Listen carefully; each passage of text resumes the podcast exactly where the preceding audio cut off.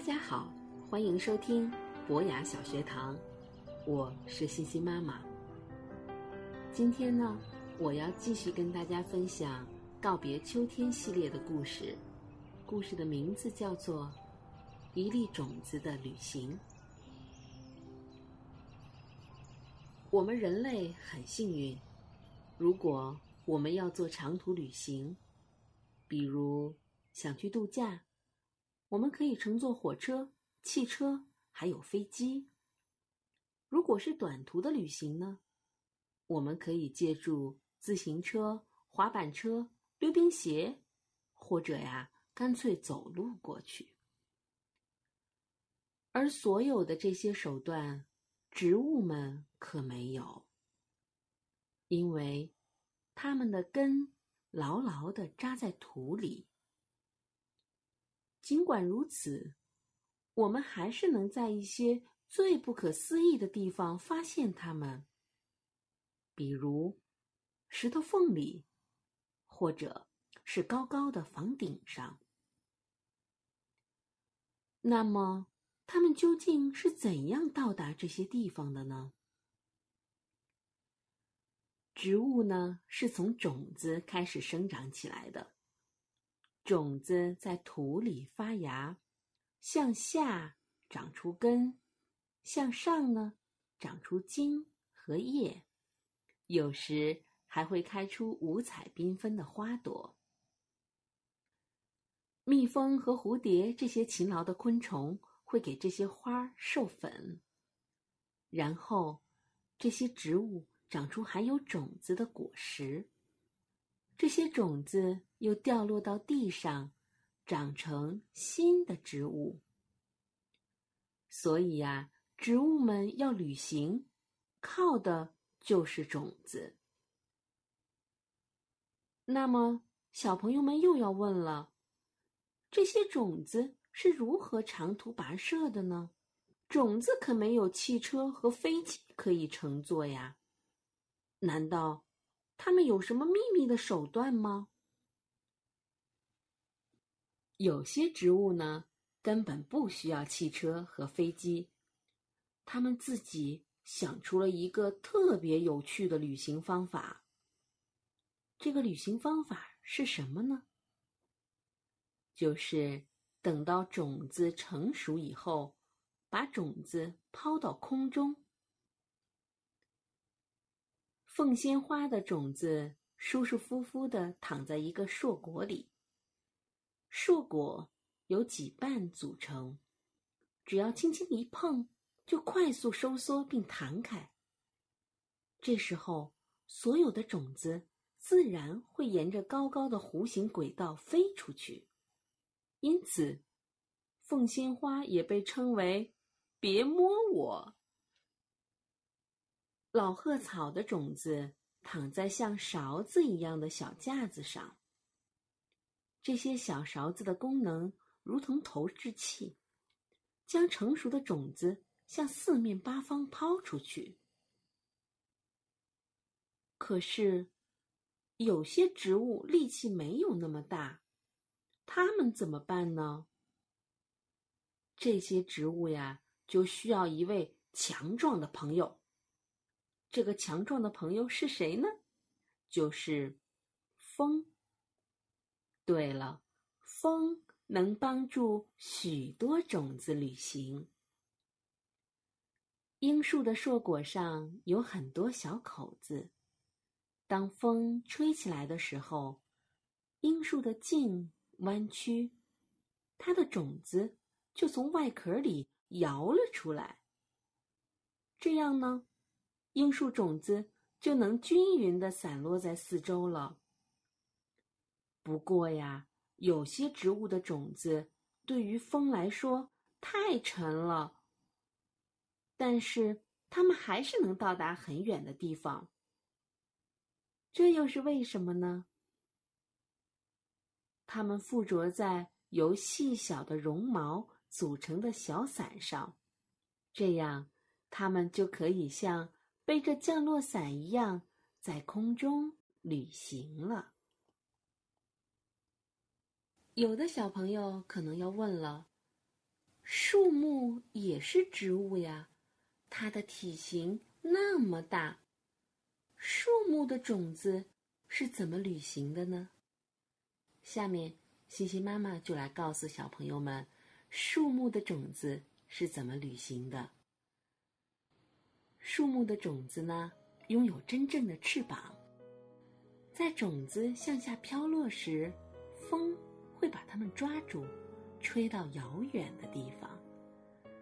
在这个过程中，种子在空气中剧烈摇晃、飞速旋转，像直升机的螺旋桨那样转动。这对他们来说可不算什么。这一点呢，跟我们人类可是大不一样。还有许多树木的种子根本不想在空中飞行，它们。更喜欢坐出租车。这里所说的出租车，当然不是真正的汽车了，而是那些对这类种子起到出租车作用的动物。对了，这个出租车呢，就是动物。这些动物可不会白干活儿，它们呀也能得到报酬呢。紫花地丁。雪花莲、报春花，还有其他一些春天开花的植物，它们的种子上都有美味的含油附着物。这是一种蚂蚁非常喜欢的美食。蚂蚁在经历了寒冬之后，已经饥肠辘辘了，于是，它们拖动着种子，边走边吃。吃完含油附着物以后，他们就把种子随便扔在某个地方，那个地方就会长出一棵新的植物。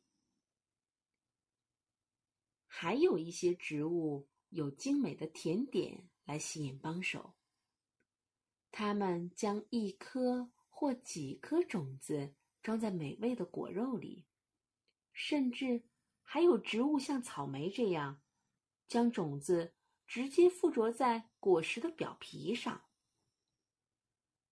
有一些动物，比如说鸟类，它们吃果实的时候会把种子也一起吃下去。这些果肉呢，在肠胃里被消化掉了。但是，种子可不一样，种子具有抗消化的能力。当它们被鸟儿排泄出来时，就像被吃进去时一样光鲜。如果它们运气好，掉在肥沃的土壤里，就可以怎么样啊？就可以生根发芽了。有一些植物和动物已经建立起了很好的关系，例如被我们称为。银鸟花丘的花丘树，它的果实和种子主要是被鸟吃掉并传播的。另外，有许多果实只对有些动物来说是美餐，对我们人类来说却是有毒的。刚刚我们说完了大树，现在呢，我们来看看草莓的种子。是怎样旅行的？草莓不仅能靠种子和动物出租车旅行，还能利用它自身的匍匐茎进行传播。匍匐茎向前延伸，在它们的尖端长出新的根和叶。当这些匍匐茎接触到地面后，根就会牢牢的扎在地里。然后，长成一株新的草莓。就这样，不需要借助外力，就可以长出一大片的草莓了。还有哪些植物会借助动物来旅行呢？牛蒡或者猪泱泱这类的植物就会，但是，它们不需要付出任何的报酬。为什么这么说呢？因为只要有动物从它们身边跑过、跳过或者溜过，它们就会用钩子紧紧的勾在这些动物的毛皮上。但是，动物很快就会发现它们身上有不速之客，于是，当动物们梳梳身上的毛皮，牛蒡或者猪泱泱的种子就落到了地上。这个时候，它们的种子就可以生根发芽了。有一些动物秋天就开始为寒冬的来临做打算了。为了不挨饿，它们收集树木的种子作为食物储存起来。